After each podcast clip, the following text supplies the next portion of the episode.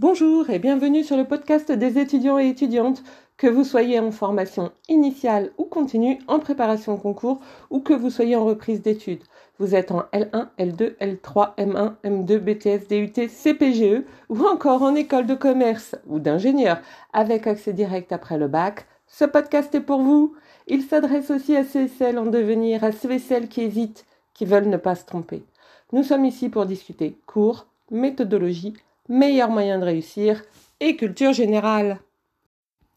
Aujourd'hui, et pour changer, je souhaite vous parler de réveil. Oui, oui, encore. Mais pas le même réveil.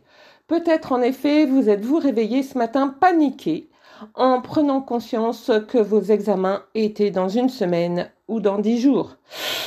Aïe, ça pique. Et peut-être euh, prenez-vous souvent conscience que vous n'avez pas travaillé ou pas assez travaillé, ou bien encore sentez-vous le stress qui monte, même si vous avez bossé toute l'année sans discontinuer et que de ce côté-là, vous pouvez être fier de vous. Alors, personnellement, pour répondre au stress, j'ai deux armes. Travailler et travailler encore. Non, ça, c'en est juste une. La deuxième, c'est le ménage. Faire le ménage euh, quand j'étais très stressée euh, et que j'étais jeune, eh bien, ça me déstressait. Bon, manque de bol. Plus je vieillis, moins ça le fait. c'est ballot, hein. Donc, vous l'aurez compris, nous sommes ici aujourd'hui pour parler boulot, travail et révision de dernière minute. Vous le savez sans doute, je n'en ai jamais fait euh, mystère. Euh, J'insiste sur le fait qu'il faut réaliser un travail constant tout au long de l'année. Et j'insiste sur le fait qu'il ne faut pas travailler par à-coup et j'insiste sur le fait qu'il ne faut pas juste travailler au moment des examens. Bon, d'accord. Parfois, malheureusement, euh, on ne maîtrise pas tout. Il se peut que vous ayez été arrêté dans vos ambitions euh, par une maladie, par un accident, par un chagrin d'amour, que sais-je, peu importe. Le fait est que vous vous rendez compte que vous n'avez pas travaillé assez tout au long de l'année. Dans le cas où vous n'avez pas beaucoup bossé pendant l'année, j'espère pour vous que vous avez une bonne culture générale, on va dire même une culture générale plutôt riche, car il vous faudra euh, vous appuyer dessus afin de combler vos toujours possibles lacunes. Bien entendu, ce conseil vaut pour l'ensemble des étudiants, même s'ils ont révisé. Mais disons que euh, si vous avez révisé, vous connaissez les cours et donc il y a moins de risques. J'espère aussi pour vous, si vous n'avez pas révisé jusqu'à présent, que vous avez un excellent français, orthographe, grammaire, conjugaison, syntaxe, car avoir un excellent français ne nuit aucunement. Donc pareil, si vous écrivez plutôt bien, c'est un atout, ne nous le cachons pas. Et là encore, ça vaut pour ceux qui ont révisé. Et j'espère que vous avez une excellente mémoire et que vous retenez tout très vite parce que, pareil, ne nous le cachons pas, dans ce cas-là, ça aide, y compris pour les gens qui ont travaillé tout au long de l'année. Donc, quoi faire maintenant? Eh bien, euh, ça vaut aussi pour ceux qui ont travaillé tout au long de l'année, mais qui ont très peur, euh, qui stressent. Donc d'abord, vous allez vous organiser.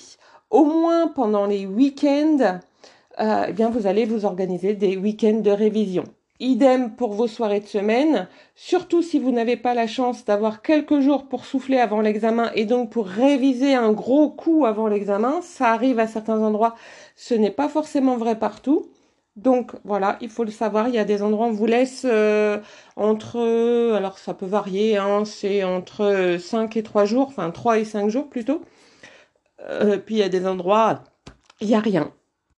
Pourquoi ça varie Je n'en sais strictement rien. Donc euh, voilà, je sais que les alternants en général n'en ont pas. Euh, hmm, donc voilà, point barre. J'en sais pas plus.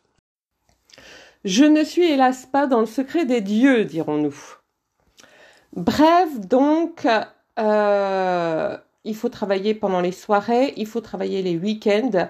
Vous pouvez également, alors vous allez faire en sorte de travailler une demi-journée par matière au moins et éventuellement deux à trois heures en soirée. Donc ça veut dire une demi-journée le matin, une demi-journée l'après-midi et deux ou trois heures en soirée. C'est le topo de la dernière chance, hein, soyons bien clairs. C'est ce qu'il ne faut normalement pas faire. D'accord? J'insiste lourdement, mais, mais c'est vrai, sans blague. Bon, après, comme on disait, bah, on choisit pas toujours. Hein. Donc, vous devez, dans un premier temps, euh, travailler deux à trois heures ou une demi-journée la même matière. Pourquoi? Pour faire des progrès évidents dans chaque matière à chaque fois. Vous pouvez évidemment sélectionner les matières en fonction de vos besoins. Peut-être que vous êtes très très bon en maths et en physique et vous avez travaillé vos maths et vos physiques euh, et votre physique euh, tout le long de l'année, mais pas le reste, par exemple. Bon, voilà, à vous de voir. Hein. Vous êtes euh, vous êtes adulte, à vous de voir.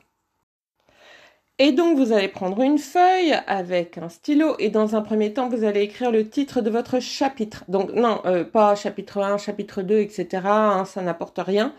Mais euh, dans le cours, par exemple, sur le droit des entreprises, votre fameux chapitre 1, c'est peut-être une introduction avec la définition de ce qu'est une entreprise et de ce qu'est le droit de l'entreprise, par exemple.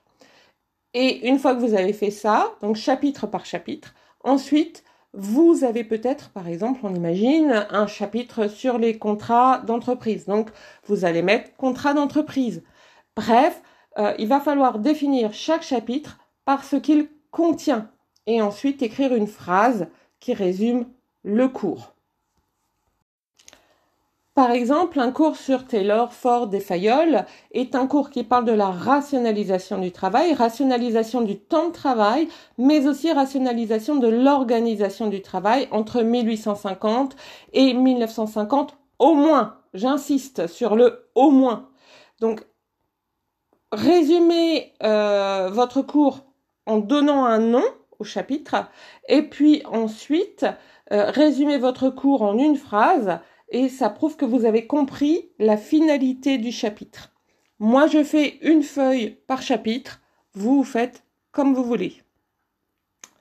Donc, une fois que vous avez votre phrase, eh bien, vous allez travailler le contexte, c'est-à-dire qu'en dessous de votre phrase, vous allez écrire le contexte. Par exemple, dans le cadre du contrat d'entreprise, euh, est-ce qu'on parle dans une aire géographique donnée? Alors R-A-I-R-E, d'accord? Ou dans un temps donné? Alors si j'osais, je vous dirais bien sur une aire E, accent grave R-E, donné, mais ce serait un jeu de mots et je ne suis pas sûre que vous ayez le temps pour ça. Et euh, pour notre exemple sur Taylor, Ford et Fayol, eh bien, idem. Et ensuite, il faut se demander pourquoi. Pourquoi dans ce temps-là et dans cette géographie donnée? Je vois que vous hochez la tête en vous disant mince, moi je fais des maths et puis ça ne marche pas. Alors soyons clairs, les exercices en maths ou euh, en physique, etc., ou en, en comptabilité, par exemple, on ne pourra pas les faire à votre place. Mais demandez-vous quand même de quoi parle le chapitre. Si vous pouvez le résumer en une phrase simple et claire, ça prouvera que vous avez compris la finalité du chapitre, hein, oui, aussi.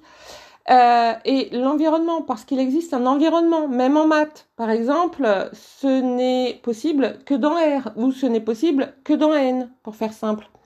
Si vous faites des statistiques, vous n'utilisez pas des qui 2 et des neta à l'aveuglette. Vous les utilisez dans certains contextes. Et ainsi de suite. Ensuite, essayez d'écrire les causes. Je veux dire, il y a bien un moment où le contrat d'entreprise n'existait pas. Alors pourquoi a-t-on ressenti le besoin de le créer, voire de légaliser le contrat d'entreprise?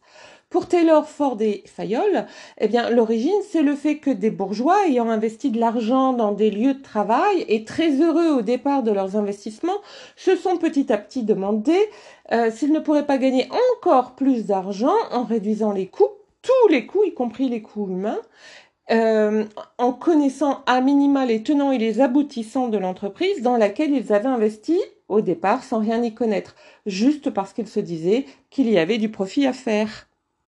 Et ensuite, euh, demandez-vous quelles sont les conséquences. Donc, quelles sont les conséquences du contrat d'entreprise? Par exemple, l'entrepreneur qui signe un contrat avec un autre qui sera maître d'ouvrage, eh bien, il garde son indépendance. Donc, est-ce que cela a des conséquences?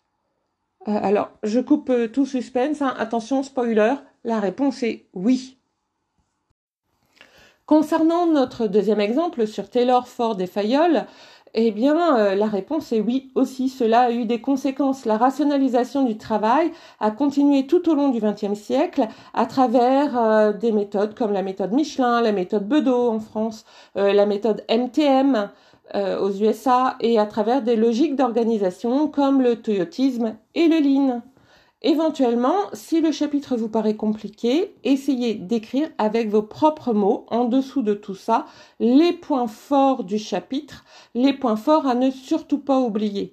Et donc pour certains d'entre vous, parce que je n'oublie pas le sujet de ce podcast, les points forts à apprendre. Mais il faut que ça reste digeste.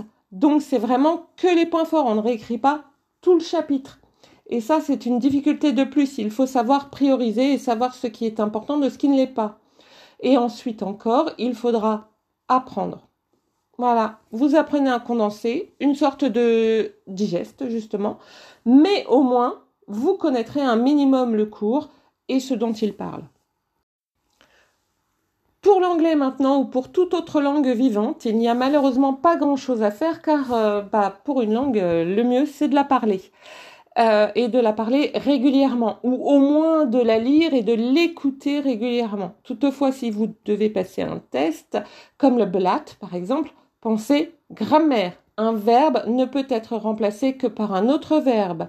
Un nom ne peut être remplacé que par un nom. Un adverbe ne peut être remplacé que par un adverbe. Un adjectif ne peut être remplacé que par un adjectif. Si on vous propose des questions à choix multiples pour remplacer un verbe, vous pouvez d'ores et déjà écarter les noms, les adjectifs et les adverbes.